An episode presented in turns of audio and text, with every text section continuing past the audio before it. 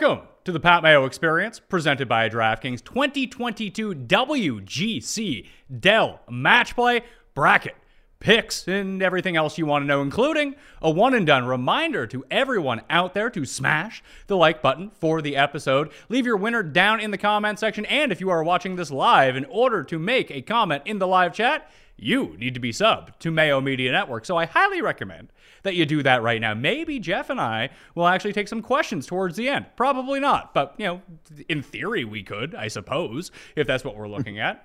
Anyway, uh, I do want to remind everyone that there is the Pat Mayo Experience DraftKings Listeners Link League. The link is live down in the description right now. So this tournament starts on Wednesday, so make sure to go get your spot as soon as possible. I would expect the DraftKings pricing to be out relatively relatively soon because now that we know what the groups are going to be, what the bracket is going to entail, that you know, they should be following right behind that. I'll do a show with Skylar Hoke on Tuesday for DraftKings picks. This is just going to be betting and bracket picks right now. Hopefully, it goes better than your March Madness brackets. Although, if you've been following the me, Cust, and Raza bracket, like you're still live. You're probably in first place right now. So maybe we can get all four of our final four teams all the way through. We're still looking okay at the moment going into the Sweet 16. So hopefully we can have that much success at the WGC right now. And if you do want to play in a bracket challenge for the match play, hit the description right now and there is one, our friends over at fanteamgolf.com are setting one up. It's free to join and it just has a ton of prizes. But if you go to fanteam.com and use promo code MMN when you make a deposit, let me read out what they got here. Uh, let's see. If you play in any contest above 12 euro, which is like 15 bucks, this week, uh, the Corales main event, which is the alternate event going on, you get a free ticket into their 20 K Euro Masters contest. So you spend the 15 bucks and then you get like a free $20 ticket to win 20,000 or a prize pool of $20,000. So it's a free roll either way. Uh, and if you just want to play in a bracket, there's prizes for winning the bracket. So uh, hit the description. You can find all that right now. Geoff Fienberg. I did not have a good week. I basically turned off the Valspar at I don't know, midway through Friday, and I was like, yeah, whatever happens, happens. Uh, and it didn't really work out for me. Not the case with our good friend Tyler Tambolini at Toe Tag and Tambo, who almost won 100K. Did you win 100K this week? No, I did not. And like you, this one was kind of out of sight, out of mind for me, sort of at almost at an identical point that you mentioned. Once I sort of realized it's not like the guys I picked played poorly but they were just never at that like group that was at a certain score that I didn't think we were getting to this week. Maybe I had like Florida craziness like in my head because we had three straight events of silly, crazy Florida. This one can kind of play more traditional. Um, as out of it, and I gotta say, in some ways, it was really refreshing, Pat. Like I didn't watch from early, pretty much. I didn't watch anything after Thursday. Like I followed a bit on Friday uh, until Sunday with the last couple hours. And after how insane and like deep last week was and exhausting, and I'm such a I'm such a softy. I mean, listen, I still can't go anywhere. I still can't bend my knee. So it's not like I have anywhere to be, I guess. But uh, last week was like mentally exhausting just with all the time changing. This week, you know how much I I love this event. Win or lose, like I love it. I love it. So it was easy to kind of just be like, nah, this is in a weird spot now. We got the Masters coming up, match play off an exhausting week. Uh, so I took my L's and kind of just moved on and been anxiously awaiting the board we just got. That's essentially what I ended up doing as well. Like, why? What am I going to start chasing? I guess I could have bet Sam Burns live going into the final round at like five to one, whatever it was, and I wasn't going to do that. So yeah, sometimes you lose cut your losses, move on to the next week. Hopefully, we can grab a winner this time around to build some bankroll before the Masters come on. Maybe we can go match play, Valero, Masters, and complete a turkey. Very doubtful based on the picks that we've been giving out so far this year, at least on my end. At least you've been hitting winners. I've just been the king of T2, T3 so far. But do you have any strategy for betting the match play? Like, we've seen pretty random people end up in the final outside of the very first year when it was DJ versus Rahm. Like you can find your guys 50 to 100 to 1 that have a legit chance of winning this. Okay, so a couple notes. I got to say, I'm pretty shocked at myself that we finally got into a run pat of you know, Scheffler at like 18, 20 to 1, Cam Smith, uh, again, Sam Burns 25. Like the part of the board that, you know, I'm I'm my card I never will ignore. Uh, you know, I missed all of those. I was lucky enough to hit some uh what Hoagie Wagon and uh and Niemann at nice numbers.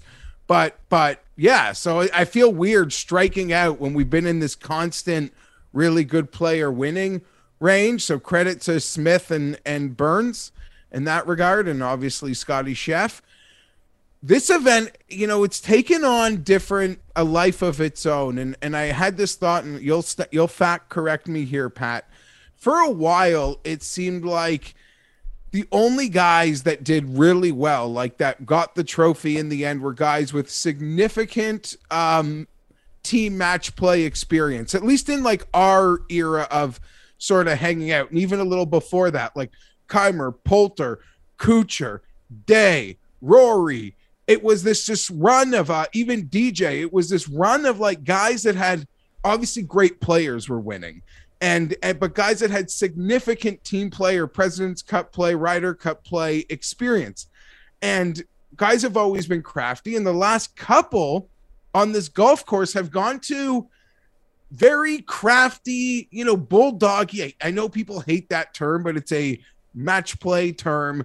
Bulldoggy mentality, American golfers in Kisner and and um, and Billy Ho, who have some very European like qualities to them in some respects, and how we, you know, the players, their comparables, I guess, on tour in in in some respects.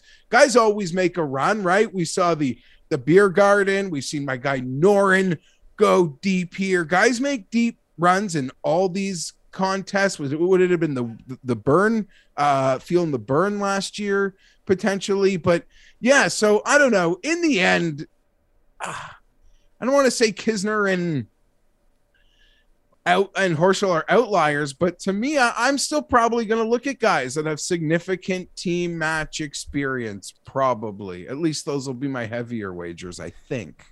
Well, the odds have not necessarily updated right now at DraftKingsSportsbook.com with the release of everything coming out, but they don't have like group stage winners as of yet. So we'll dig deeper into that maybe with Sky tomorrow. But eh, we're looking from an outright perspective right now. Who can we get to advance? The, the question I really had is when you're making the bets, now that we know the bracket, are you overloading on guys from one side of the bracket, knowing that you know if they just get to the final? Know, if you take four guys from, let's say, one quadrant or four guys from one half of the bracket, I mean, it's easier to have a guy escape that way. Or are you kind of the mentality, let's go one from the top, one from the top, one from the bottom, let's go, baby. Let's go. I'll double dip somewhere because people can overexpose the players, but that's like Florida craziness, not me. Like this is this is this is an event I can overexpose with with a smile. Football season ended long ago. Masters in a couple weeks. The chest is fine. This is an event. I I love it. I, I love it, especially that I still remain um like you know I can't go anywhere for myself. Let's give her whatever. Like last week, the basketball. That's a side story in my life. Like I don't even. I barely care about that stuff. Force well, myself to bet a game because it's on TV and I can't move anywhere. Well, the family's going to like uh, maple syrup town and shit. Did you really want to go to? Did you? Re- yeah, I'm gonna say, did you really want to go to Maple Syrup Town? It's nice, like family moments, but um, no, no listen, no, there's the been answer. a lot of things that I've been left out of. The weather's getting nice. Would be nice to honestly just be able to go for um a walk. But let's get back to what matters. No, I'm in all the quadrants, Patrick. I will be in all the quadrants. I do got to say, nothing with the bracket made me like run to make a bet like nothing. But they're guys I am eyeing deeply, deeply. All right, well, let's talk it through then. We're at Austin Country Club, 7,108 yards. You do get 550 FedEx Cup points if you do win, so a little bit better than everything else. It's par 71. What we've seen over the years, especially lately, like I mentioned, Day won the first year was at this course, Dustin won the second year, and that's back when Day was awesome. And then we had Bubba end up winning, who is a Pete Dye specialist. Obviously, this is a Pete Dye course, so that kind of tracks. We've seen left-handed players do really well at this course over the years as well. Phil's made some deep runs. Brian Harman's had a lot of success. Bubba has had success here, obviously. And then you get Kisner and Horschel Kuchar's had some big runs, so you don't necessarily need to be long off the tee. Although you know, Bubba and Dustin would kind of take away from that, but Bubba was just lights out that week. Uh, that was one of the best hits I think we ever had. Was Bubba Watson like fifty to one here? Just I, I was really in on that. That's I had him. Bubba in a, whispered that one. uh, we did. That was a great year for old Bubba Watson. Oh, you. I, I have not won a cent on Bubba Watson since that year because he has not won anything since that year. But I almost had the double with Kelly Kraft and Corales because that's still going on. I don't really want to talk about Corales at all because I didn't see odds for it out yet. Uh, and guys are just withdrawing. Last minute withdraw to this tournament as well. Sam Burns said, you know what? I'm good. Uh, I'm just going to wait around until the Masters. So Mav McNealy is now in the field as the 64 seed rather than have Sam Burns as one of the one seeds. So someone got bumped up. Whoever the 16 seed is now was a two seed. Uh, now they're going to end up being a one seed. When we get to the 16 bracket, I guess we can talk about that. Or actually, that's not true because the 16 the, no- the 16 ranked player doesn't play in the 16 group. It's You know, still, it's still a draw. It's not Brooks because oh, is Brooks? No, because he's number 20. It does. It yeah, not, but he could be the 16 seed.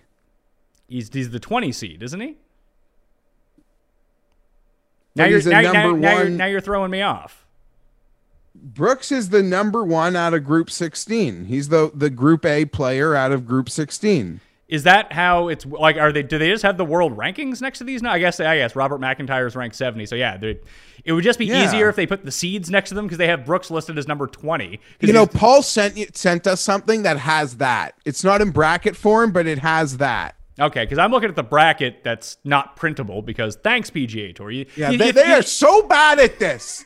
How did they get worse? They actually made strides last year. Like they, they just said we don't care about anything. They care about this less than they care about the cut on sun uh, on a Friday afternoon broadcast. Like honestly, whatever. anyway. Piss on us So- again. Yeah. So I Piss get, on us again. Brooks would have been a two seed, is what I'm saying. Now he is a one seed in the context of this tournament because he went from 17 to 16 of the highest ranked players. We'll just leave it at that. Let's start with Group One. And it's the Jon Rahm group. Jon Rahm is the overall betting favorite to win this tournament. He is in the group with Munoz, Reed, and Cameron Young. Throwing this out here for you right now. I like Cameron Young to advance from this group, Geoff.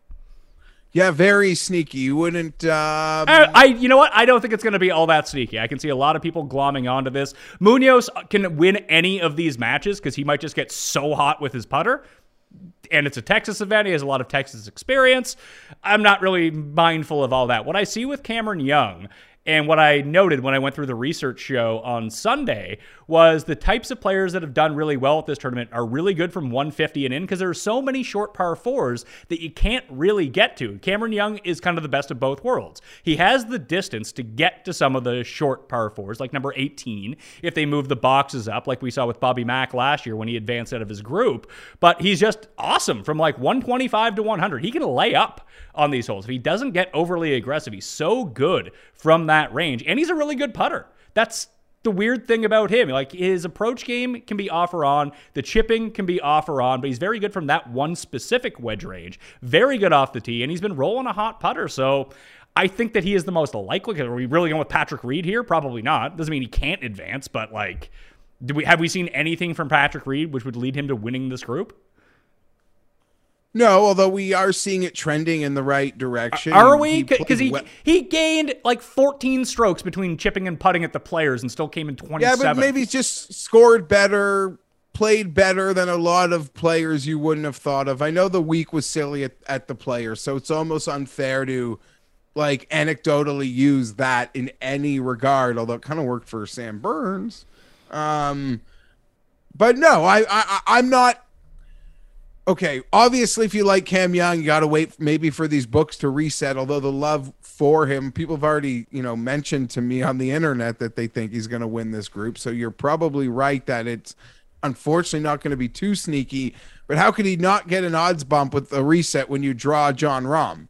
Well, I'm Like- look, I'm looking at DraftKings Sportsbook right now. He is the fifth from the bottom on the betting board. He's 130 to one to win this event.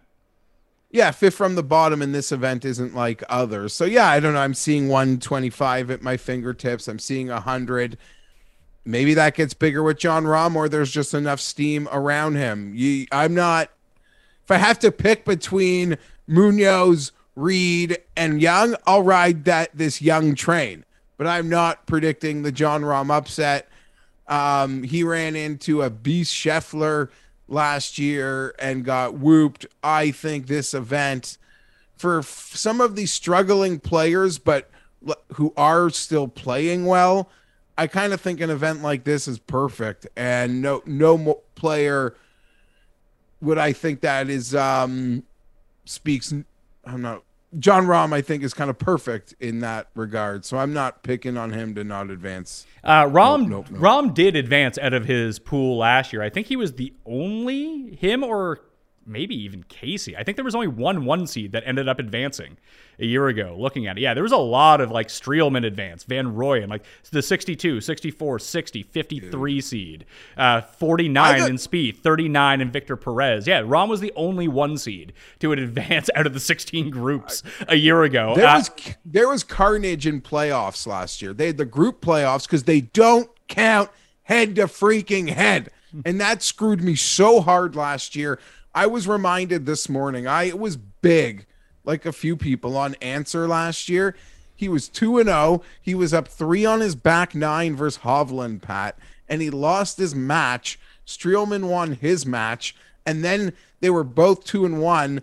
Ancer had already beaten Streelman, and then Ancer missed like a four footer in the playoff to extend the match. It was tragic. I don't like that they don't count head to head, but I guess they just want to keep the players hyper motivated all get- through Friday. Yeah, you you, want to make the end of Friday mean something, and even if it's a bit janky in terms of the rules. Remember when Kevin Na made Dustin make that putt, and then he missed it, and it put Dustin on tilt? Yeah, that was last year. That was one of the like every year we get an incident. Obviously, I tweeted it this morning, the famous Pepsi Keegan Jimenez incident for all time. But we get an incident every year. You know, nothing like Bubba waving guys like OB shots and like pointing to his watch, like letting him know he's clocking you.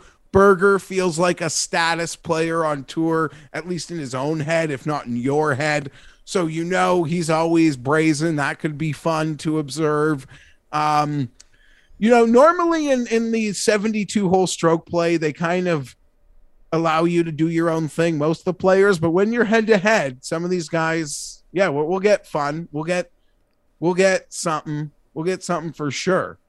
I think So it was Bubba putting Mahan on the clock, and then Mahan got mad at Bubba because he let JB Holmes, who he's buddies with, get away with something like in a match before. I I don't know. I, I love this event. I love this event. As long as I don't get screwed in Friday playoffs, love this event. I feel like that happened to Cantlay last year too. That or Cantlay was absolutely striping it and couldn't make a putt. Perfect. I couldn't Yeah, remember which was which. Yeah. He didn't advance. He- but that that was someone who I mean plays well at Pete Dye courses overall. Uh, and I think he was returning from injury at the time too. It was like the first week Cantlay was back. You know, all this stuff mixes in my mind, so I really don't know. But I'm gonna pick Cameron Young to win Group One. You're picking Jon Rahm. Yeah. I don't. Gutless. You're gutless. Can you like pen and p- paper that? Oh, for I. I got it. So I got to keep track of all the time codes for the show, and I have to keep track of your picks at the same no, time. no, no, no. Okay, no, yeah, no, sure, sorry. no, sure, It's sure, the sure, PGA's sure. faults. They can't. All right, I'll I'll make a rudimentary bracket here for myself, and I'll keep track of No, yours. I keep I'll it. keep track of yours. I'll just have to open my notebook to two pages here, and I'll have to do out the bracket. Okay. I'm doing it. So Cameron Young for me. Group number 16 will play the winner of group 1 in the next round. So Sky and I again will dig in more to the DraftKings strategy about using the quadrants to your advantage, not doubling up and talking through whether or not that's the right move. Maybe you should be stacking everyone in like two of the groups and that way you ensure yourself basically to get two of the guys out and maybe that's good enough to win cash games or even single entries. We'll have more on that in tomorrow's show. This is just about picking winners. We got Brooks, we got Erik Van Rooyen, a winner of a group last year, Shane Lowry trending up, and Harold Varner III, who I don't think has ever played at this tournament in the past. I have no real leans here. Your, your boy uh, EVR has been playing some better golf recently. There is water on this course, which is not great, but there's not an abundance. It's not like you have to wrap shots around a lake. That always works in his favor when you don't have to do that. But it's going to be real. Shane Lowry is going to be like the consensus pick in this group, though, right? I would think so, and that's who I'm probably gonna. First instinct is my pick here. Yeah. Uh, you know what? Harold Varner. Harold Varner. Yeah. Is that working on the theory? Is that you know Shane Lowry is like a good dude, and he's like, yeah, don't worry about it, Harold. You don't need to make that five footer. That's a gimme. No, I'm pro Harold this week. He's the man. Do you have any other reason besides I like Harold Varner? I mean that we're doing 16 of these. You can get a. I, I will for sure let you get away with that one. Um, no, he's just he's doing me a behind the scenes favor this week, people in Varner's camp. So I've got to be pro Varner in this bracket. But if I actually like, yeah, Shane Lowry is probably uh, my pick, which would create a fun, right? Rahm versus Lowry Ryder Cup matchup, or even Rahm versus Brooks. See, that's fun to care about. Mm, Rahm, Rahm versus Brooks would be great. Brooks is 30 to 1 to win this event. Lowry is 40 to 1 to win this event right now at DraftKingsSportsbook.com. And then you, know, you kind of have to go down to the bottom to find everyone else. Varner's 100 to 1 right now. And who's the other guy? EVR is 130. I could see EVR winning this again there is something to like going back and looking at the bracket over the years. The same guys like advance out of their group like 50, 60% of the time so far. I bet I've been betting too I've been betting or rostering too much EVR lately. Did um yeah.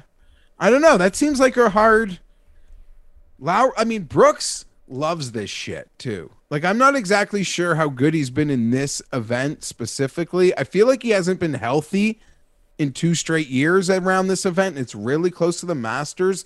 And separately, you could make the case, Pat, it's incredibly awkward Masters prep.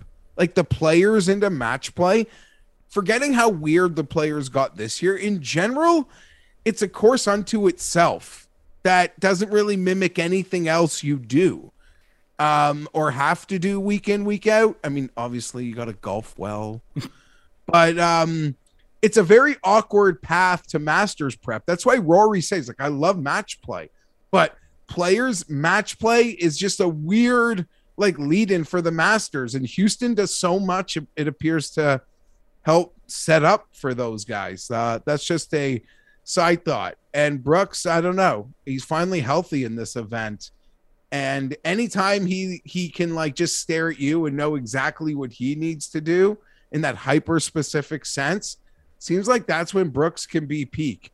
It almost reminds me like the reason he won in phoenix the second time was because for some reason ct pan in his group ended up with a lead. And then he's like wait i just got to catch the guy i'm playing beside. I, i'm i'm sorry to cut you off there but it was not ct pan. It was james oh who started Sorry. melting once they got to the back nine. Like when he started playing like the easy par fives, he was just in the water or the desert or whatever. But yes, you are correct. But I love the and like I remember like Brooks wins that, and I'm like, no, he just got to stare down the guy he knew he now needed to catch. Like that is so advantageous for those like alpha personalities like Brooks that I I don't know. You can't like data it, but um I don't know that my winner's coming from from here, but uh, for the purposes of of filling it through, I'm gonna take Harold Varner. Yeah, looking at the last time Brooks played this was in 2019 because obviously it was canceled in 2020. He didn't play a year ago because of injury. He was 0-2 and 1 in his group. Uh, and Haotong ended up winning that. Haotong and oh, Noren. Haotong and Noren were both tied at the top, and then Noren lost in a playoff to Haotong. I do believe another playoff I got burned on. Okay, it's great. Um, and then in 2018, he didn't play because of a wrist injury. And then the year before that, I believe he won his group. Yeah, he was 3 and 0 in his group over Kisner, Reed, and Dufner. So you know, it's it's a mixed history for Brooks here. I do kind of like that angle though that you kind of lay out that when he can see the carrot dangling in front of him, what he if he knows he needs what he needs to do, like that's very clear to him, and if it's just beating one other guy, uh, I can buy into that logic. I really don't know what I want to do in this group, to tell you the truth. Like I might, do I just say screw it, take EVR, and try to, if we're thinking about it from a bracket sense, it I do really think that Shane maybe Shane Lowry's just the play here. Maybe he's just good enough to do this.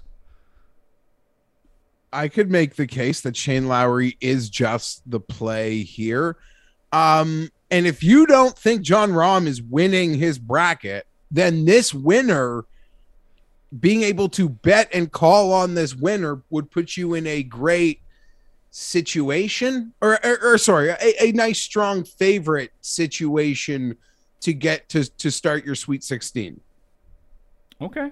So I'm going to take screw it. I'll take Shane Lowry. I kind of want to take EVR, but I'm probably going to have Cameron Young advancing no matter what through the next round. So that's just where I'm going to be. Let's move to Group 8. Group 8 has Dustin Johnson. Wow, I don't think he's ever been this low of a seed in this tournament in the past. He's still a one seed, but he is the, what is it, the 11th ranked player in the world right now. This is a pretty friendly group to old DJ. You got DJ, Mac Hughes, Max Homa, and Matthew Wolff. So Dustin versus the 3Ms right now. Mac Hughes did advance out of his group a year ago, I believe. And when you do like deep dive into his stats at Fantasy National and look at guys that are really good from like 100 to 150, like that's the only range where Mac Hughes is good enough. And d- doesn't he kind of fit the Kisner, Kuchar, Billy Horschel type player that can do really well at these events? Uh, absolutely, he does. Uh, I sort of have. He's a guy. One of the. He like, is a guy. I don't find myself ever betting Max Homa, but I find myself perpetually cheering um, for him. And I have this intrinsic belief in what his ceiling can be week to week. So I totally agree with everything you laid out there. I will also say that at first glance, even though I didn't run to make a bet on DJ, who's won this before, beat Rahm in the finals, that was fun. Um, I I thought DJ had probably one of the easier one seed roads that I saw or potential groups. So he's a guy that's on the short list for me at the moment. I'm going to change my pick to EVR from the last group, by the way. Just looking at it, I did it, uh, I wouldn't say a deep dive. I just pulled up some numbers in front of me on Fantasy National. And then looking at the types of players who have done really well at this tournament, again, like they're all the players who are inside that like 125 to 150 proximity. EVR just pops up inside the top 10. Mac Hughes is number 11 in it. I, I, I can envision a scenario here where Hughes just, I mean, what if he starts running hot with the putter? He's going to be unbeatable in this group. I mean, that's the ultimate X factor in match play is is matches are decided on the greens, whether to save your half, to put that dagger on there. Um, you know, it's one of the reasons Poulter is who he is in some respects, and in much respects, Kisner. Um, but I would say more so Poulter because his has transcended longer and different courses. Well, Kisner is um, a top American team player because he's excelled on a comfort course course. Look, looking Nonetheless, at, I say, look, looking at looking at the past two winners and like the types of guys that I mentioned that have started to do really well with this tournament, the Kisners, the Kuchars, like if that's the mold that you want to go with, and I think that taking a certain type of player, it doesn't need to be that type of player. It could be anyone. It could be all bombers because we did see that with the Rahm and DJ here, although they beat Bill Haas and Tanihara in the semifinals to get there. But guys that do well at like RSM, the Wyndham Championship, Colonial, Heritage, those types of courses tend to be the guys that do well in this tournament. That has been the case, although we did have a DJ versus Rahm. Yeah, um, that was also in 2016 or something. No, it was the first year at this course. It was this. I believe it was the second year at this course. The first year at this course, maybe it was at a was different. Bubba? No, it was Day over Louis in the finals. I think. Like I, I could have that wrong. That was 2016. So 2017 was the Dustin Rahm year. And you don't want to see be tracking to unknown. Unknown means your ball is fallen below like a rock's cliff, and you could die trying to retrieve it. This is true. Um, uh, any? Do you think that Homa? I mean, are we just crossing off Wolff from this group? I mean, he might come in surprise, but his game looks maybe his game is kind of perfect for this because, you know, if he makes an 11, who cares? It's only one hole lost. yeah, no, that's definitely an argument. We're going to have that fun conversation at Bryson. I'm seeing a huge number on Patrick somewhere. Um, I'm not betting Wolff. I am not care. betting Wolff either. I, am going to cross him off right now until he gets himself correct. So if we don't go with Homa, who is what is Homa? Homa is 60 to 1 to win this tournament right now. I think I actually like Mac Hughes to come out of this bracket. Uh, if I'm not going to take DJ, and I'm kind of gravitating against going with a lot of number one seeds, because there's a few number one seeds that I do want to go with, and just knowing the history of this, that only so many are going to move on, that you know, if you can kind of pick your spots and pick the ones that are going to falter, I'll take Mac Hughes to win this group. Yeah, I'm going to go with Dustin. Okay, old Chalky Geoff. Taking I just picked Harold Varner. Yeah, for, bro. for no reason that he's like giving you free tickets or something like that He's setting up someone uh, is important to me in Austin. Yeah. So thank you, Harold. Good guy. Listen, we love Harold Varner. I got you. Sure. Group number nine, who's going to play Mackenzie Hughes in the next round, is going to be the uh, Bryson, Bland, Gooch, and Westwood group. This is. We, we haven't seen Bryson play since Saudi when he withdrew after a round. Tim has already expressed his fondness for Richard Bland this week, although he is not his one and done pick. He gave when he texted us his picks, he made his one and done pick, and then gave like special mention of Richard Bland along with that. The Gooch, who's you know, been really good, and then he got Lee Westwood, another cut. This is a really custy group, by the way. This is the all cust group, I think. But the Bryson number is thirty-five to one. You said you saw a deeper one. Yeah, I saw thirty-nine. Okay. So 35, Same. 39, around that range for Bryson. Do you trust that he's healthy? It's hard to tell. And in this format, um, he could bail, right? What? Yeah. A lot uh, of golf to yes. be returning. It's a lot of golf to be coming back from injury from because um yeah, I mean, I just be repeating myself. It's it's Sam Burns, there's a lot of reasons for his withdrawal, but it's almost as simple as like how much golf and how long last week went into another one. And then if you're actually going to be hyper successful this week, you're going to play a lot of freaking golf. And um, so in that case, I'm concerned. But 40 to 1 versus Bryson, where I'll take your Wolff. I don't I don't care what Wolff is. Bryson at 40 is more attractive than whatever Wolff's number is to me. And it's the same logic of sure, I don't know, make a triple. It's not going to hurt me. I'll lose the hole. Like it can, yes, yes, it will hurt me, but you get what I'm saying. Not nearly like a stroke play situation. An L is an L. And as long as I pepper a few, we can maybe keep standing. I just worry that Bryson is using this as a prep for the Masters. Like he hasn't played competitive golf in two months at this point, and maybe he's finally healthy. But it, I can see it being a lot like the Webb situation from the Players Championship, where it was just, hey, we haven't seen this guy in two months. We don't even know if he's healthy, and it turned out that he wasn't the same guy that maybe you would have expected from a return to injury. It might take a little bit to get his see. Like he seems very primed to be upset here, but I do agree with you. Like the 40 to 1 number on Bryson is much better than whatever they're hanging on Matthew Wolff at the moment if you're going to take a somewhat long shot with just unknown upside. Uh, obviously Bryson's a much better player, so that can help out a lot. I just don't know where I would go in this group if it's not going to be Bryson. Do we go with Gooch? Yeah, it'd have to be Gooch by default. Westwood lost in a playoff last year, Pat, to the Sergio hole in one. I don't know if you remember that. I see for some reason in my mind. I thought that's I forgot it was Sergio who had the hole in one. I for some reason I thought that he lost to Fleetwood by hole in one because I think that Tommy yeah. had one here last year too. Maybe uh, that's a fun little Scheffler versus England group too. I don't know if that one. If yeah, well, noticed, but we'll, you know, we'll we'll get to all the groups in due time. If you weren't sure about that. We're not. No, gonna, I know. We're not going to skip. Excited. I, I, I, this group sucks. This is the worst group. Um, I gotta just pick Gooch. He's playing fine. Seems like playing fine could be good enough here. uh, let's see what what's what's Gooch. How does Gooch rate out here on Fantasy National? He's not great from in close versus the other players. Maybe Bland is.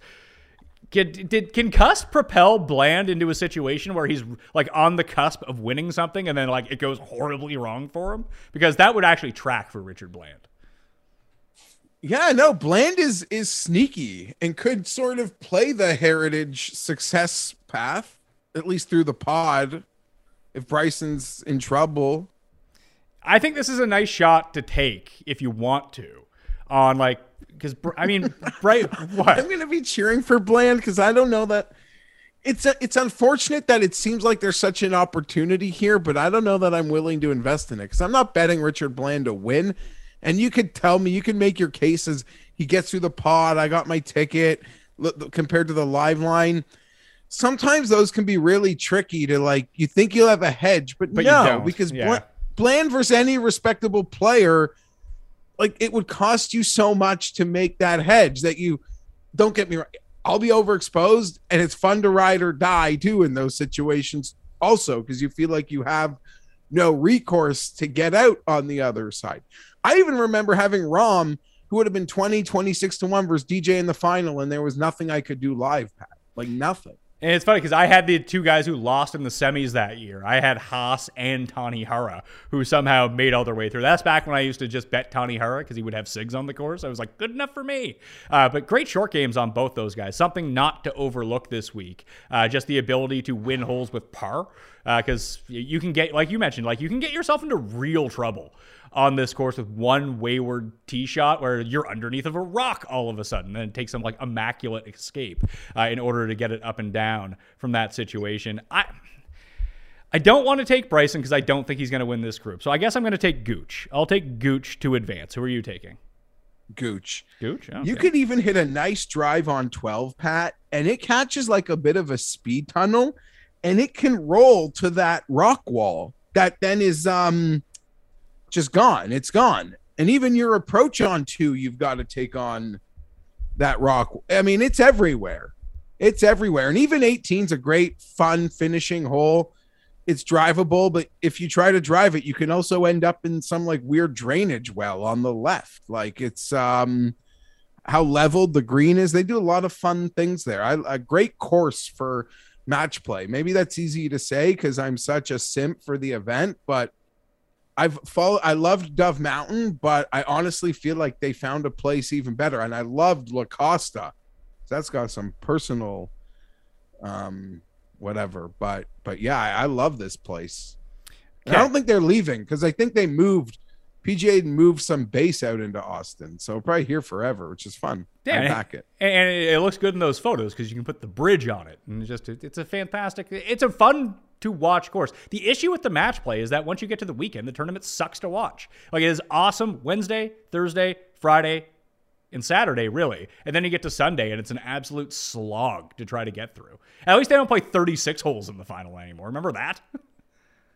No, I can't debate that. I can't debate that it's a slog on the weekend. All I will say is that there's so much monotony in the golf season that I'm here for any change of pace. Like I don't even hate on Zurich. Um, and this is the most elite change of pace you can have is WGC match match play. Um, yeah, so there there's so many things they could probably do with a few events that I'd have no issues with. Uh, this one um, is definitely the best of them all.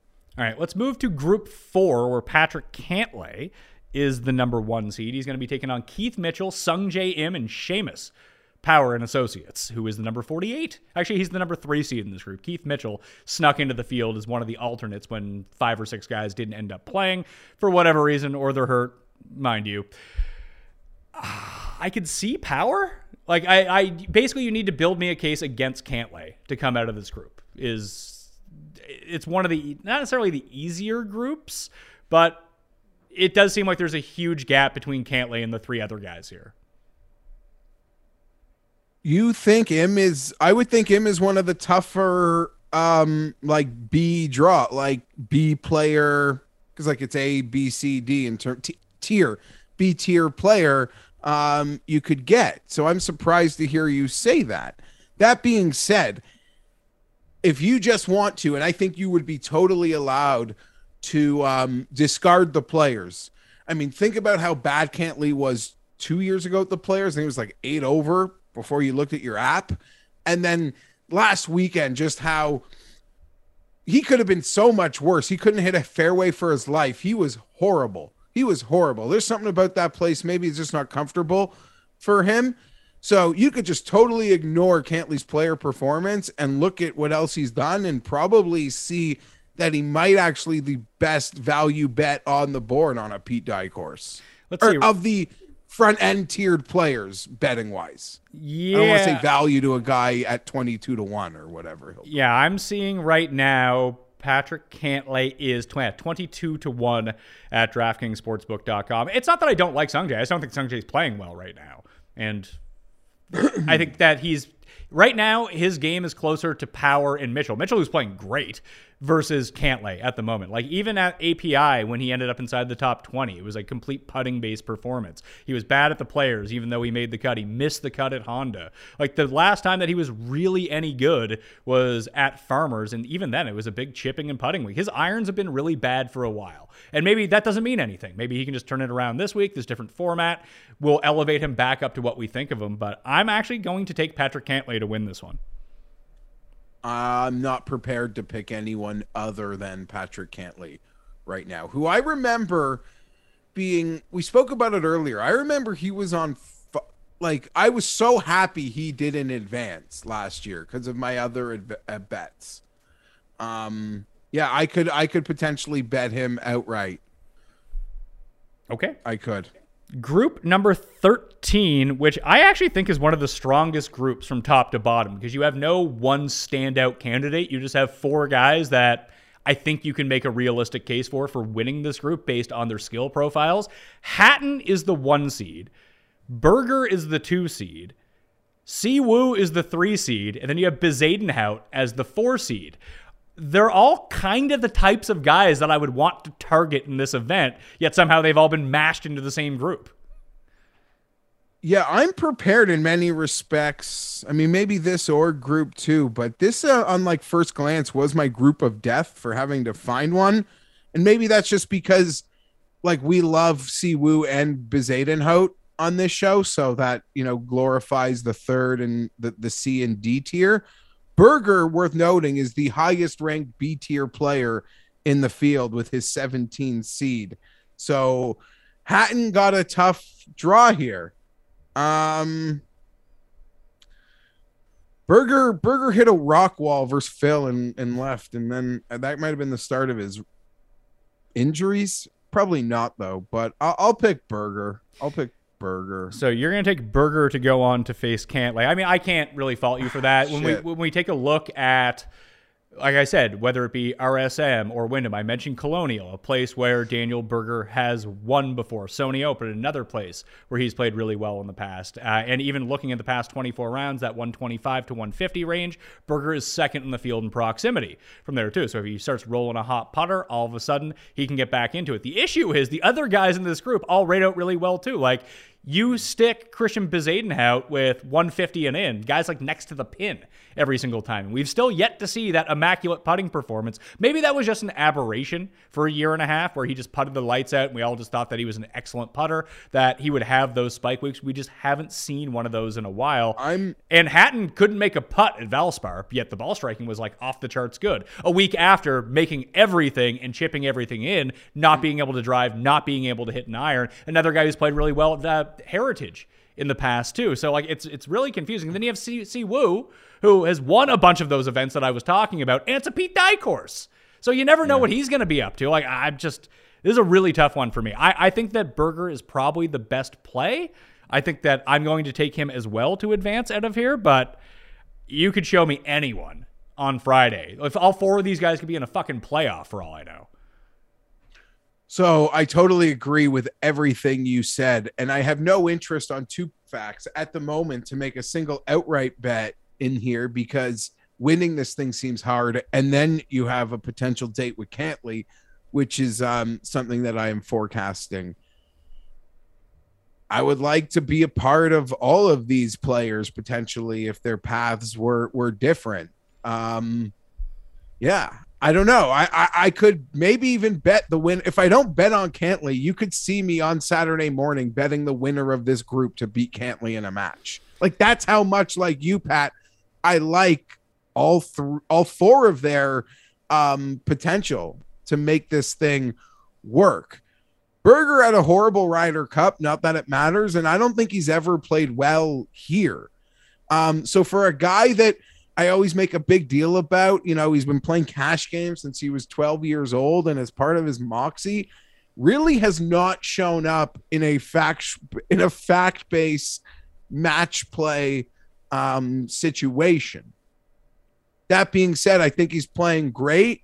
we saw Honda, we saw players. He got bad weather drawed and and um, got the worst of it in that other part, and still hung tough for the most part. So Berger would be my pick.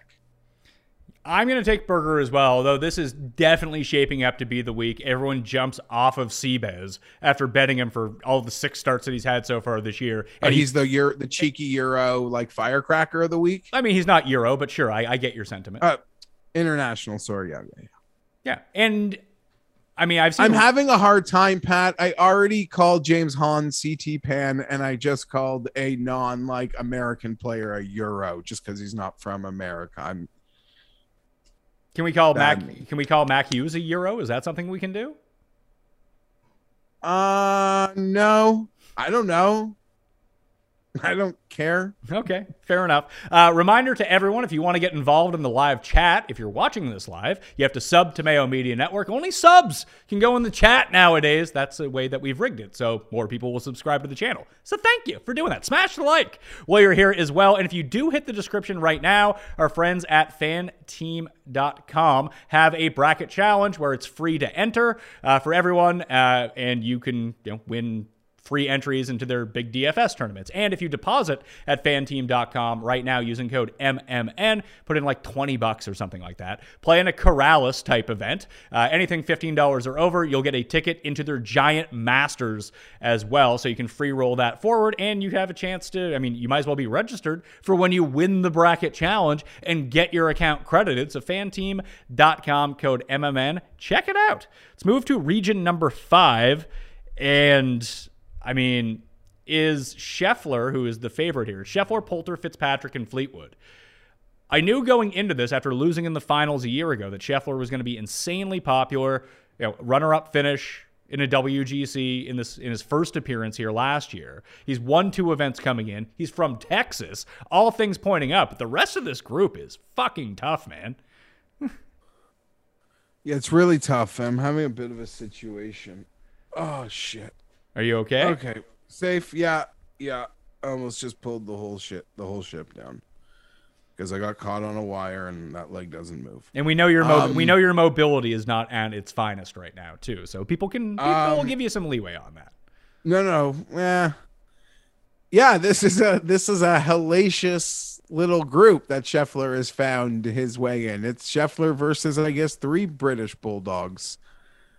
I maybe people will be off of Scheffler because of the group potentially. Pat, I don't know about bet. I mean, betting he's now at a number where he's the fourth favorite in this tournament. He has the same odds as Collin Morikawa.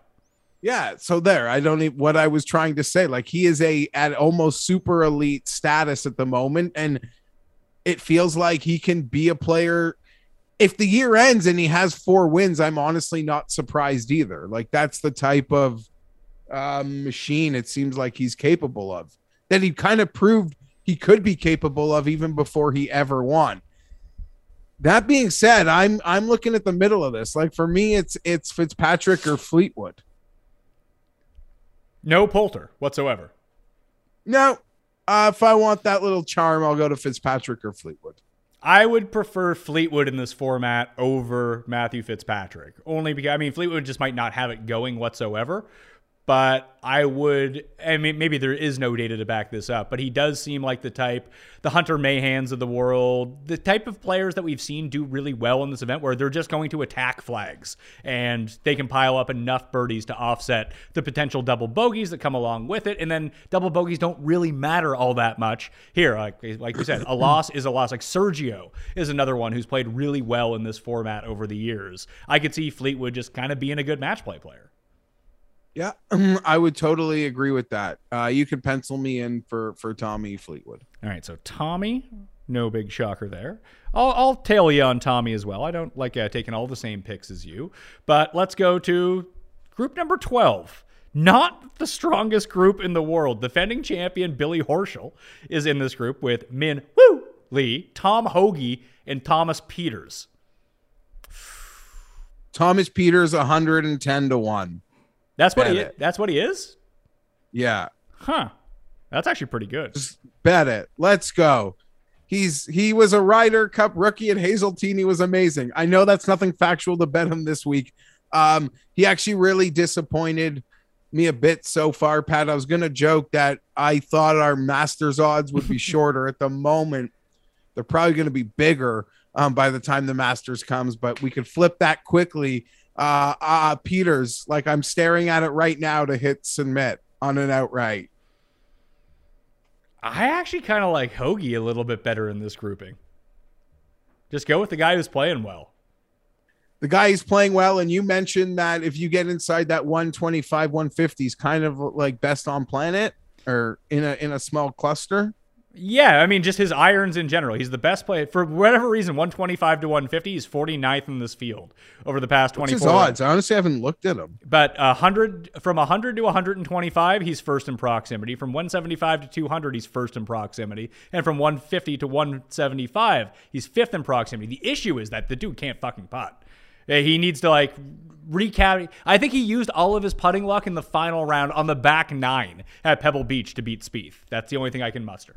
I bet on him, and I'm happy if he did. Thank you. Again, he's right there. Uh, yeah, TCU Athletics, LaDainian Tomlinson, Tom Hoge. Let's go. So he has Texas experience, is what you're saying? Texas Christian, which, yeah, I guess that was a fun one last night. Um, He's a hundred to one to win this tournament. Yeah, geez. I'm even seeing uh Pat the book like just your your I mean everyone's number one book is DraftKings. It's 100 to 1. Should we be giving some special consideration to Billy Horschel who's just playing great golf? No. Other people can bet him. All right, I'm going to pick Hoge to win this group. Are you picking Pieters because you're betting him? Potentially. I'm even seeing Peter uh, Hoge 125, Pat. Even Bigger better. than Pieters. Even better.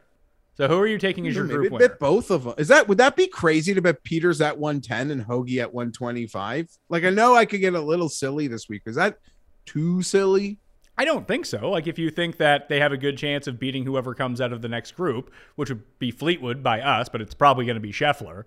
Oh, then sure, why not? Like stupid stuff happens in this tournament all the time. Yeah, I mean they'd both be over 100. I could make that math work, but pencil you're penciling me in for Pieters. Yeah, Pieters. All right, Thomas Pieters. All right, so we got one half of the bracket done. Do you want to learn new skills like to build websites, troubleshoot tech issues, or transition into a new career? Over 50 million people already know that Codecademy is the best way to learn code. That's because Codecademy not only teaches you job ready coding skills, but also helps you build unique projects for your portfolio, earn certificates, and even prep for technical interviews. Finding the right career can impact your life in a very, very healthy way. Trust me, I know about that. When you find the thing that you're meant to be doing, life gets better. It doesn't get easy, but it gets a lot better and it gets a lot happier. And learning new tech skills could be the answer for people quitting as a part of the great resignation. Learn a new skill, all right? And you can learn at your own pace and get qualified for in demand jobs. Learn coding languages such as Python, HTML, and CSS, SQL, JavaScript, and more. Are you not sure where to begin? Then Codecademy can point you in the right direction. It's an interactive platform that helps you learn by doing. And you can build your portfolio and get a certificate of completion to make yourself more marketable to future employers. Land your dream job in web development, programming, computer science, data science, and tons more.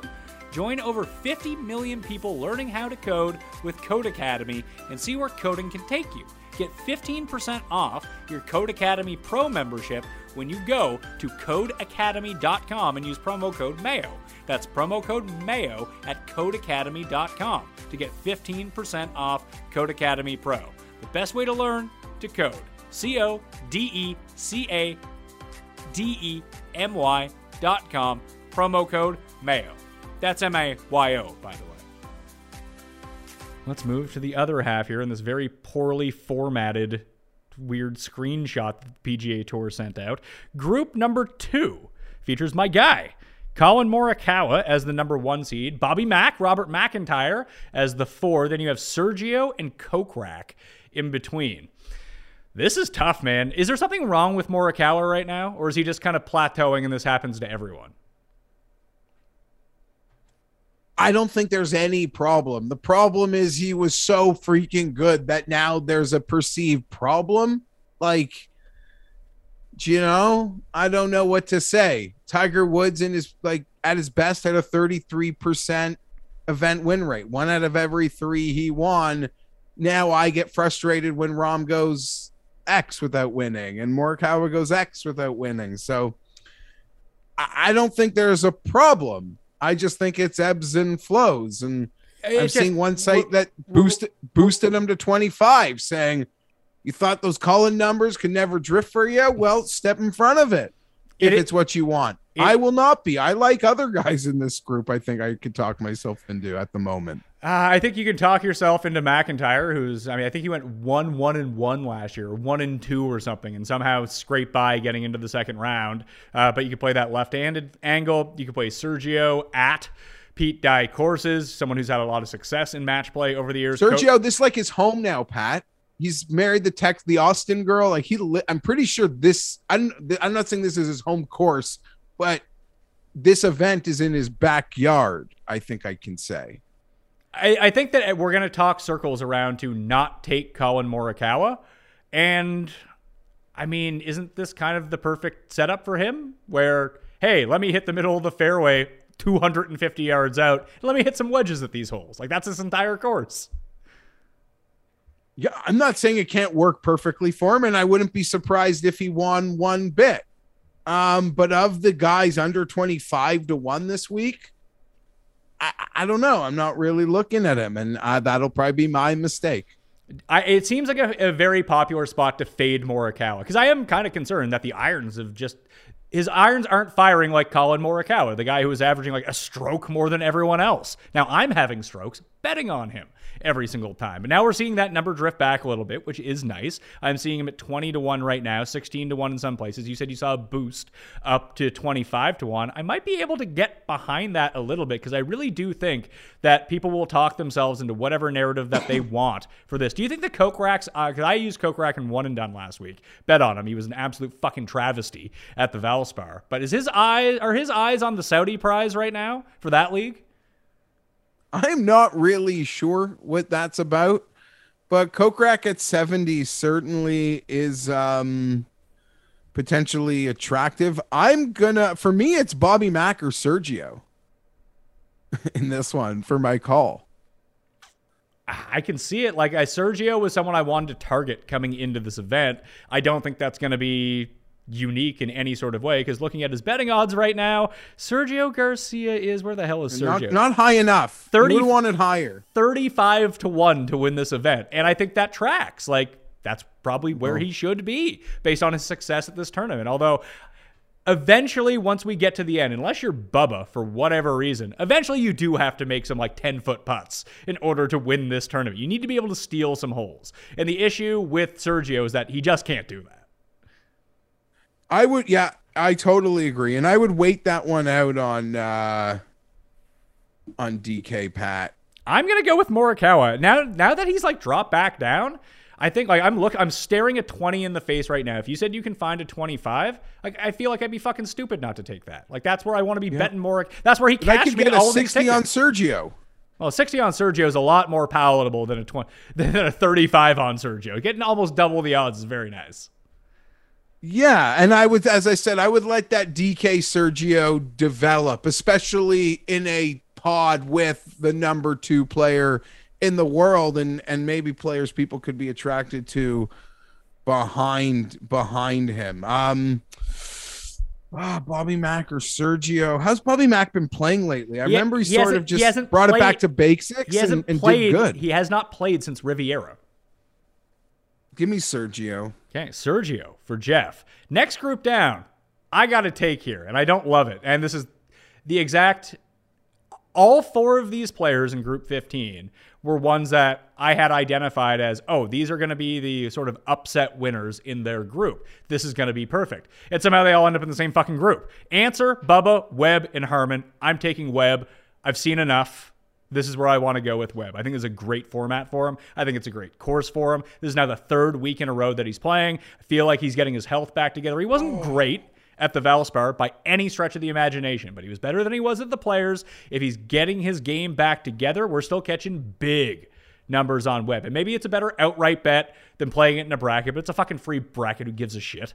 That I can bet Webb right now at where the hell did Webb go? 80 to 1? Yeah, sign me up for a Pete Dye course that correlates with the Wyndham, the Sony, the Heritage, and the RSM. Thank you. Yeah, you're right. This is like the the Pete Dye bracket. Yeah. in some respects. um, Ancer certainly wasn't a one seed last year, Well, he is this year. And he's probably the weakest of the current form ones. So I guess that you could debate that on your own. I don't want to throw any stones in the Ancer. What is his outright odd? Ancer? Hardly newer? Yeah. Uh, we got Abraham Ancer 50 to 1. Pretty good number. Bubba is. No, that is not what I want to do. I want to control F. Bubba is. Where the hell is Bubba?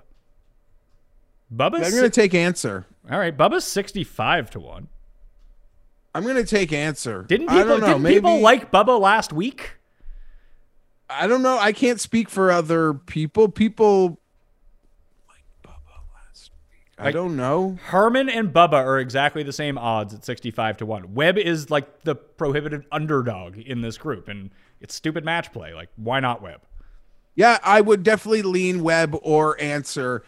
I just Ancer was 2 and 0 with a three-shot lead on his back nine here last year. Um I like Ancer. All right, I was real shook. I'm real shook just reliving his exit from last year. But in doing that reliving, I'm picking him again to advance. I like that they jam. I like that they jammed all of the lefties into one quadrant. They're all either they're all in the same group or they're going to play each other in the next round to get all the lefties out of the way. Group number fifteen. We got Xander, Takumi Kanaya, Tony Finau, and Lucas Herbert. I think you would be deranged if you didn't bet Xander Schauffele to win this tournament. He is my one and done pick this week, by the way. Okay, so that's great news because I have bet Xander Schauffele uh 28 to 1, Pat. And the thing I said about Rahm earlier, I meant it in my head really for the case I want to make for Schauffele, in that I really think this event and how it's constructed sets up perfectly for his talent, his skill set, and the wind drought. Like it's just you could just very focus on the carrot in front of you. And don't get me wrong, even the guys ranked 60, like that's their goal. Like just worry about the carrot in front of you on each day. But yeah, Xander Schauffele. I think this event is is is the time. It's it's my pick. It's the bet that I have made along with Thomas Pieters at the moment. Yeah, it just the draw that he ended up getting in this group, it's the easiest group for any of the one seeds. That doesn't guarantee Lucas Herbert doesn't knock him off. We saw that last year with Victor Perez and Bryson. Like guys lose all the time. Uh, that that's that's neither here nor there. But the way that I look at it is that what he is currently doing, and maybe he's not playing as poorly as some people may think, but he's still the best player in the field over the past 24 rounds from 150 and in. He's still striping his wedges. Where he's having issues right now are from 200 plus. Uh, the driving is still okay if he can bring the putter along with him. He does. It does seem like he has a bit of leeway, unless one of these three other guys' putters start running really hot in matches against him.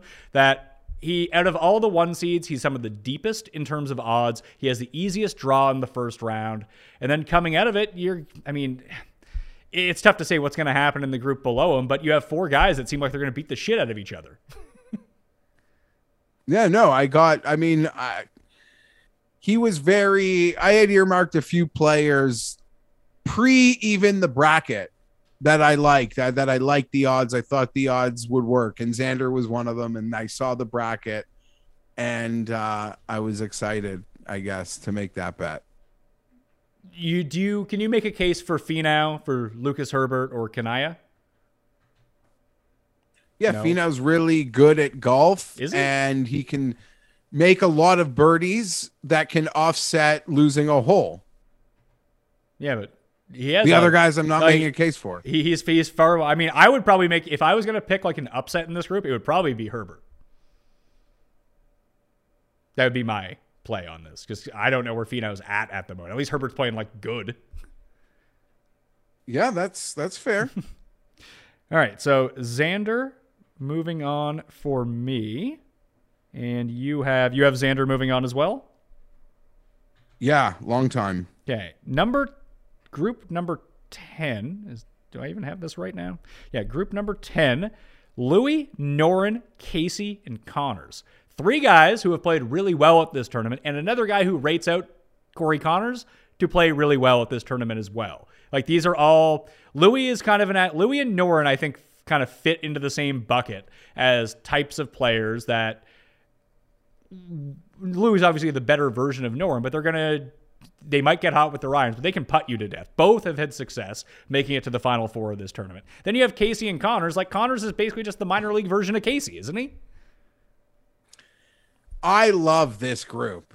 This group like gets me. I am so very much into I'm actually so disappointed in how this group broke off, Pat, because I love a lot of players in it. Uh, specifically, Alex Noren is a guy I wanted, but I don't know. These are going to be like, these are going to be battles.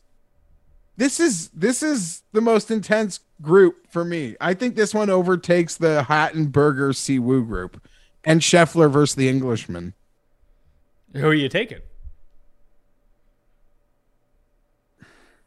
Because Noren's going to be a very popular pick here, based on the way that he's playing, based on the even history that he has group? at this course. Yeah, I think even in this group.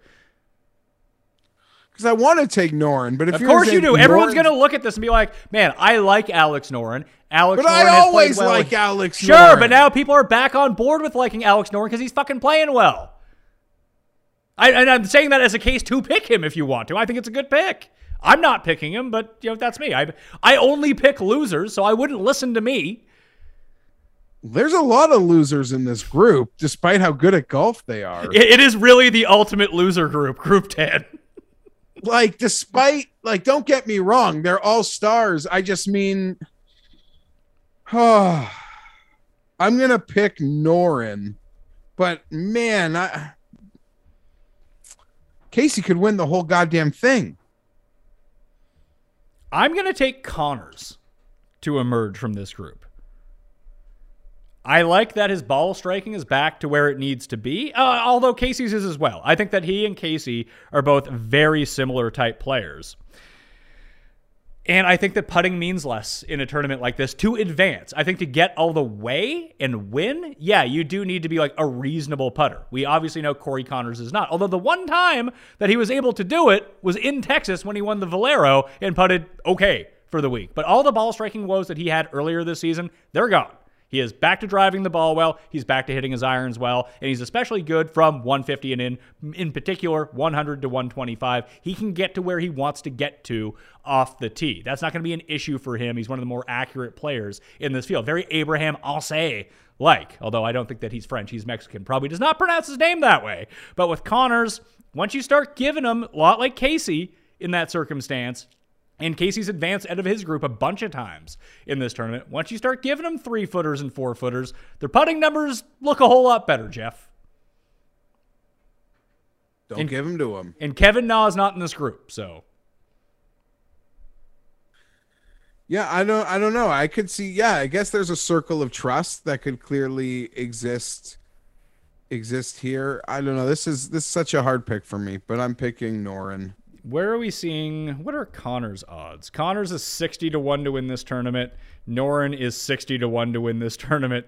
Casey is coming off a good players 30 to 1 to win the tournament, and Louis 30 to 1. So you have two 30s and two 60s. I think if you just added up all of the betting odds of any group and whoever ended up with the lowest number, I think this is probably the group. It has no weak, like we talked about that one that doesn't have the weak link because I overvalue how good Si Woo is and how good Bezuidenhout is. Like these guys are like legit good. Yeah, the Scheffler with Fleetwood and Hat. True. Uh, Scheffler with Fleetwood and Fitz and Poulter could if you did the math, that one could maybe be close. Yeah, so it's that one or the one on the other side, I suppose, or the one just one one of my favorites. And even that answer group with Bubba and Harman, I think that's a really strong group from top to bottom. If you were just kind of power ranking how tough some of these pods are. That one in my mind just based on this course, based on their skill sets, based on their history and Pete Dye track record and their current form coming into play. I think those ones are really good as well. Reminder to everyone to smash the like button to the episode. You want to get in on the chat? You better sub to Mayo Media Network. Okay? Thanks. Let's do that right now. Smash a like. Again, while you're here, double down on that. I mean, don't double down on that because that probably takes the. You have to triple down on it because if you hit it once and then hit it again, I think it takes it away. So you need to hit it a third time. And if you want to play in a free bracket against me, uh, hit the description. There's the bracket link down there uh, for the challenge that I'm doing. There's giveaways. It's free to play. I highly recommend that you go do it and deposit at fanteam.com. The people that are putting on this bracket uh, and use code MMN. Deposit 20 bucks, use code MMN, play in one of the tournaments at Corales, and you'll get a free Masters ticket to their Giant GPP. So easy money if you go and try that out right now. Group number 13. Should we reveal who's Andrew Curse for the week? Because they're in this group, Geoff. Yeah, it's time. Unfortunate. People are not going to be happy, Pat. Viktor Hovland is the one seed. Zalatoris is the two seed. Cameron Tringale is the three seed. Sepp Straka is the four seed. He was the second to last man in this tournament. Now that Maverick McNealy is into the bracket with Sam Burns pulling out on Monday morning, Will Zalatoris, my friend, is anda cursed for the week. However, I mean, it was. I thought that Vic was going to miss the cut last week, and that would have been an all-time Andrew Curse performance. Fortunately, he made like a 35 footer on the 35th hole to sneak through on the number for the weekend. This is a nice spot for Vic, though. I think. Uh, it's hard to think any spot isn't nice for Vic. Um, yeah, and I guess at the time a year ago when he came back from three on the back nine on Ancer if we were to do that again this year, it would feel a lot more normal in my mind than it would have a year ago. Like that's just part of the course. That's just like part of Vic, like normalcy, I guess is what I'm trying to say now. But I'm gonna ride the um the curse here. Give me Big Willie Styles. Yeah, I like to one. I liked Big Will coming into this week, uh, and this obviously completely threw me off. him. You, did you already bet him at fifty to one? Because I saw he dropped to thirty or thirty-five. Uh, no, but there's still some 45 50s around, I think. My issue would be is that Zalatoris, and listen, you can get to any spot that you want, but again, with all the really short par fours on this course, that Zalatoris is really good from like 150 and beyond. He's very good with his longer irons. With his flick wedges, like he's good, but he's not elite from 150 and in. That would be my only case against him. Although you can most definitely play that his putting struggles are going to be less of a struggle this week.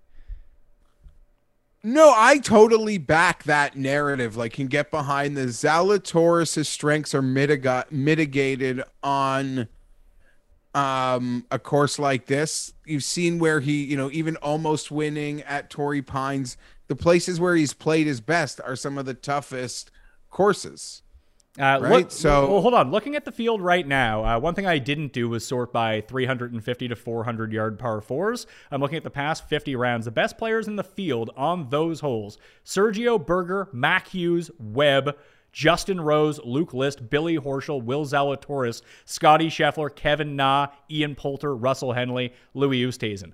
Those are all the guys that play well in this tournament.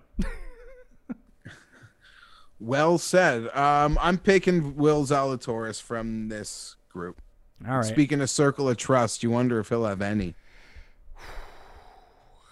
Hovland's obviously the pick here. Uh, I don't think like when you're trying to search for sleepers, I think there are very obvious sleepers in some of the brackets, and you know maybe when I talk to Sky and we talk about DraftKings picks, he'll be like, yeah, well, literally 0.1% of the field is going to take Cameron Tringale, so maybe you take him. I don't see it with Tringale.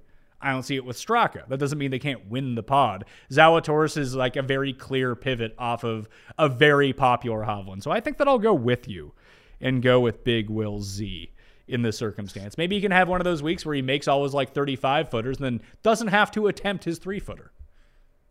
Wouldn't that be fun? I mean, that's the situation that we're potentially looking at right now.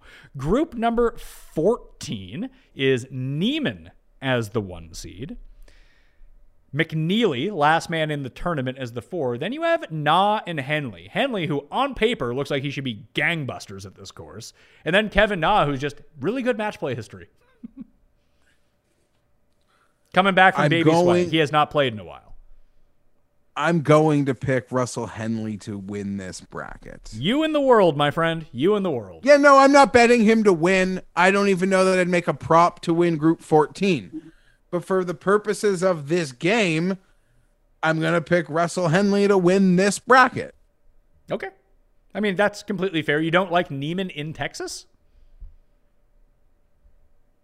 I do like Niemann very much. Um, if we're talking about potential outright bets, uh, maybe Niemann, although he's still, you know, Niemann's 35 to 1, the basically. afterglow of his every- afterglow of his win on the priced market. Everywhere across the board, he's essentially 35 to 1. Maybe you can grab a 40. At some places, he might get beat down to 30, but it's a it's an interesting group. Like he is clearly the best player in this group.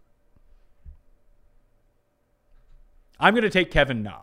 Again, when you start talking about Colonial and Sony, I do worry that there's been a layoff. He's been dealing with a newborn baby this entire time, but there's only so many courses where you want to like take Kevin Na to do anything. One where he can hit his wedges the entire time and try to make some putts is most definitely that type of course. Makes sense. He would have been my next pick. Um, And I, I guess just I don't know. I've picked a lot of ones. I'm trying to fade. Henley made Henley or Na were kind of Yeah, but Niemann is going to be the least picked one seed, I think, because I don't think anyone buys him like in the context of being a one seed. It was a lot. It's a lot like Ancer. Actually, Ancer is probably the one that fewer people will take. Although mm, people might just look at his Pete Dye history, end up rolling with him, and say, "Hey, sure, Abraham Ancer." Although Bubba and Harman and the other guy in that group, whoever the hell it is, is going to be pretty po- Webb are probably going to be pretty like evenly split. In this one, I think it's just really easy to fade Niemann and take Russell Henley because Henley's going to rate out very well in any sort of stats that you look at. His recent form is fantastic coming in. He has a win in Texas in his career. It's still before the Masters, so he has a chance to win one of these tournaments at the comp courses that we talked about. He's been excellent here. I get it. I completely get it. he's 55 to 1 to win the WGC. Like you got to Yeah, but they're not hanging know, any he's priced- he's they're priced they're like he's not, They're not hanging any deep numbers on anyone though. Like the lowest. No, but I'm just saying he's he's priced like he's pretty popular. He's popular everywhere. He's over in our minds. He's overvalued every single week by the betting market, and he never wins, but he does well every single week. I agree, and that's why I'm picking him to win this pod. All right, I'll go with Kevin Na. Hopefully, the game is in form. Group number six, the Justin Thomas group. Were you surprised JT blew it on Sunday at Valspar? Uh, was I? No. Yes and no. Like I don't know. When he catches fire, he has that swagger. You think he's unstoppable, but once it quickly starts leaking, no, no. The answer is no. I'm no, was not surprised to be honest. Okay. Wasn't. JT is perfectly set up for this course. Can he make enough of those mid range putts to advance? Because it only takes getting caught once, and then you're absolutely finished. Um, I think that betting against him is probably the right move here for me. I don't know if I love Luke List in a format like this. Um, ugh. I like Leishman. Yeah. 80 to 1. Yeah. Bad draw, but that that was frustrating. It's it, but it's it's not a bad draw if he advances though. Like if he can just get past Justin Thomas, this quadrant is the weak quadrant. I in my mind at least. Like you have the two weakest one seeds theoretically in Niemann and Spieth, and then you have like Keegan Bradley in this group who I mean should actually be okay at this course. You just have a lot of throw-ins. Like Straka is someone who qualified late. Tringale's like whatever. McNealy's the last man in the field. Keegan Bradley's an alternate to get in this field. Rose isn't playing all that well. I mean, Kisner's playing great. Kisner's won this event. Maybe we should just say Kevin Kisner and make it easy on ourselves. But Leishman, I think, you know, sets up well here. And if it gets windy, I always trust him. I I like Leishman. I've even stared at the 80 to 1s that I've seen to win this thing being drawn with Justin Thomas. No interest to run. You know, I had to let that that simmer, but for this, let's pick uh Leishman just to move on. Unless you're worried that NBC wants a Saturday morning Justin Thomas Spieth matchup. And So- that's like predetermined. So this is like uh, cuss theory on why the SEC was going to be awesome at the NCAA tournament because oh CBS wants them there, and then they lost. Like, Yeah, I know. Uh, yeah. So man, we're both going with Leishman. Weird. Did did not expect that. Let's see, 14th from 125 to 150, 16th from 100 to 125. So at least that part of his game checks out. Not the greatest on these short par threes. Thomas rates out as the best player in this field, by the way. When I looked at like when I ran all my numbers, it's Rahm and JT are your two best. But specifically to the dimensions that I was looking at at this course, Thomas is the best. Coming off a pretty good week too. You know, if he had won the Valspar, he would become like the fourth player in history with 15 wins before he turned 30. Yeah, his win rate is pretty remarkable. I'm always kind of blown away by how many it is, like 10 or 12, right? I believe it's 14 because Uh, with a win it would have been 15. So in my mind, that's how the math works out. yep. 1 plus 14 is 15. I don't remember him winning 15 times. I must have lost a lot of money. Well, he won in Kuala Lumpur back to back. Yeah, that was like that was in two. Yeah, but he, that's the thing. He started winning in like 2017, so it's been five years. He yeah. had- and he won But the- Kuala Lumpur, like he, he, that was like a two or three win. Then he won the Sony, what, twice maybe then? Uh, he won the Sony once. He won the Honda. He Are they won the counting two- his father son? Maybe they are. I don't know. I don't think that's that's the case. That was the stat that I maybe it wasn't 15. Maybe it was 13. Because yeah, coming to its E, he won the Players. He won St. Jude Tournament of Champions. CGA. He's won the CJ Cup twice. He won the PGA, won the BMW, PGA Championship, Sony Open, TOC, Kuala Lumpur twice. That's 1, 2, 3, 4, 5, 6, 7, 8, 9, 10, 11, 12, 13, 14. Yeah, it's 14 on the number. He won he won his first Kuala Lumpur in 2015. I think I've really underrated how long Justin Thomas has been around now. Well, I used to make comments like it must be so frustrating being Justin Thomas because you've probably beaten Jordan Spieth in 95% of the matches you two have played together your whole lives, but he's just out here winning majors and you're, you know, haven't won on mainland property yet. That that I, mean, I do recall that narrative. Like he was, he has he had the same sort of thing that Vic has at the moment, where guy can't win in mainland America, only in Hawaii and overseas in Mexico. No, I didn't mean like that was a permanent thing. I just meant like how frustrating it must be for him or motivating when you see guys that you can beat or you know you beat regularly in your own personal games winning majors. It's got to be frustrating, I think. The 11 group, the final group for the WGC match play. Reminder to smash the like button to the video, fill out the I believe the bracket is now out on PGAtour.com, but we have the link to the bracket contest with free giveaways down in the description. If you want to go play it, use code MMN at Fanteam Golf uh, as or at fanteam.com as well to get that bonus if you enter a Corales tournament. Probably a fun way to play Corales this week. The DraftKings Listeners League with the DraftKings prices now out is down in the description as well. Jordan Spieth is the one, Keegan is the four, and then you have Scott and Rose in between. Have a feeling Adam Scott is going to be a very popular pick this week. Get on my back. Let's go. Adam Scott.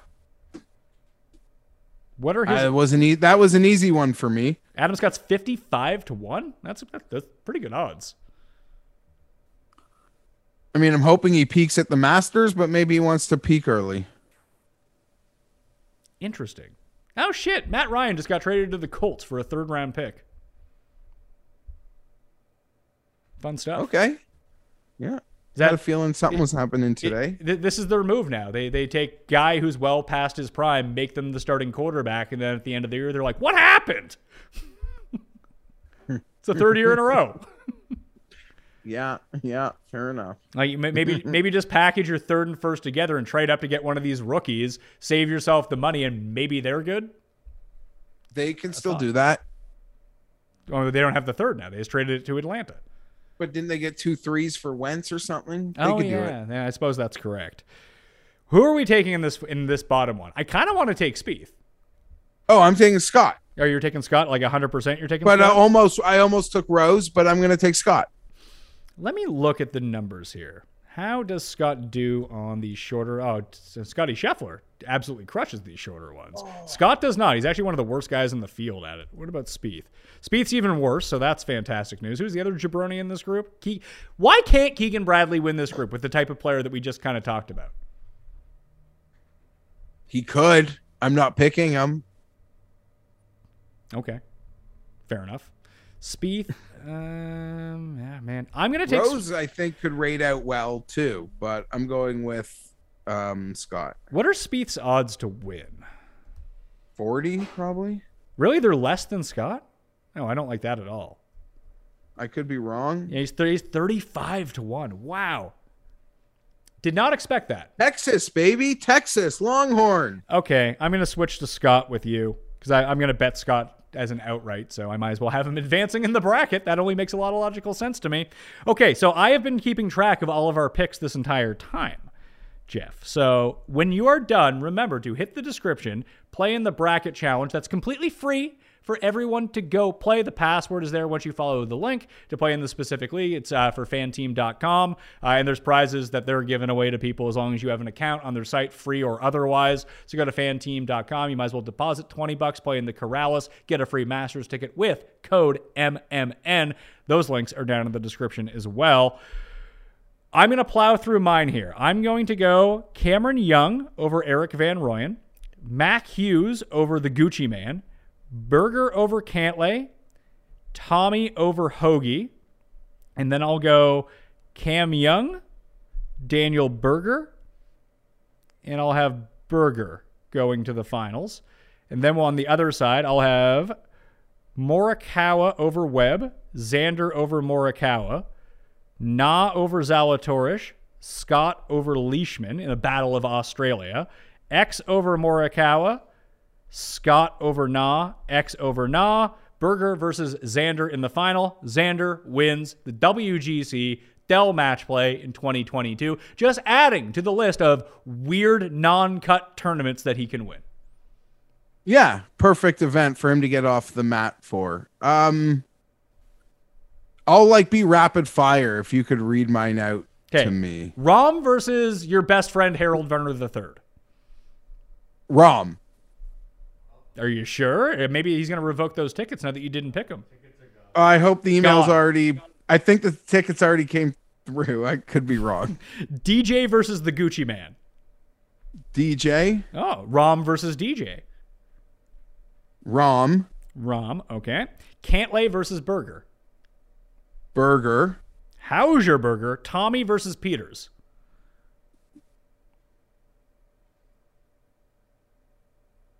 I love them both. Tom, oh, but if Pieters is a whack, oh, we gotta be quick, Tommy. Thank you. Berger versus Tommy. Remember the quick part? Berger. Rahm versus Berger. Rahm. Oh, you're really going on a Rahm train here. Sergio versus Ancer. Sergio. Xander. Ancer. Ancer. Ancer. Abort. Ancer. Ancer. Xander versus Noren. Xander. Zalatoris versus Henley.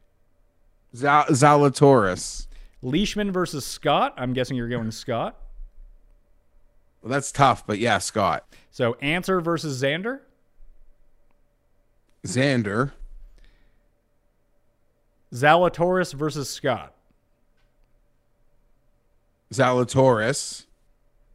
Xander versus Zalatoris. Is that a final four match? That is a final four match. You're going to pick the same. Zalatoris. Rahm versus Zalatoris in the finals. Rahm. So you have Jon Rahm winning, and I have Xander Schauffele winning. So I have Berger. And my final four is Berger, Rahm, Zalatoris, Xander. Correct. And my final four is Berger, Cam Young, Adam Scott, and Xander with Xander versus Berger in the finals and Xander winning, thus completing the rematch from Colonial in the first event out of the COVID break.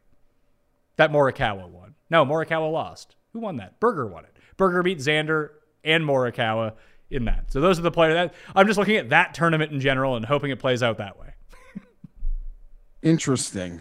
Should have Jason Kokrak going farther, maybe. Yeah, but I mean, I have Kevin Na going further, so that that's the angle that I'm going to take. Fair enough. All right, one and done picks for the match play. I'm taking Xander. Cust is taking Zalatoris. Who are you going to use?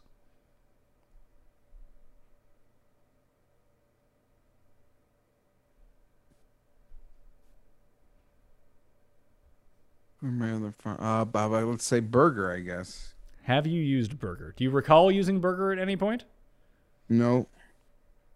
I can look at this though. Let's see. Golf draft. No, that's not right. Where did I save this? Ah, the one and done sheet. Let's see what we can pull up here. You have not used Berger, so perfect. You can use Daniel Berger for this. So, quick picks for this event. I have already bet Xander at 28 to 1. I've bet Cam Young 125 to 1 plus the top four. So if he makes it to the semifinals, looking good. Uh, as we're live on the show, I think I'm going to bet Adam Scott at the same time. Should I bet Scott with the each way or just roll with him at 55? Do you see a better number than 55 out there? I should probably ask. I that. see 59. 59. If it's 59, I know what site you're talking about.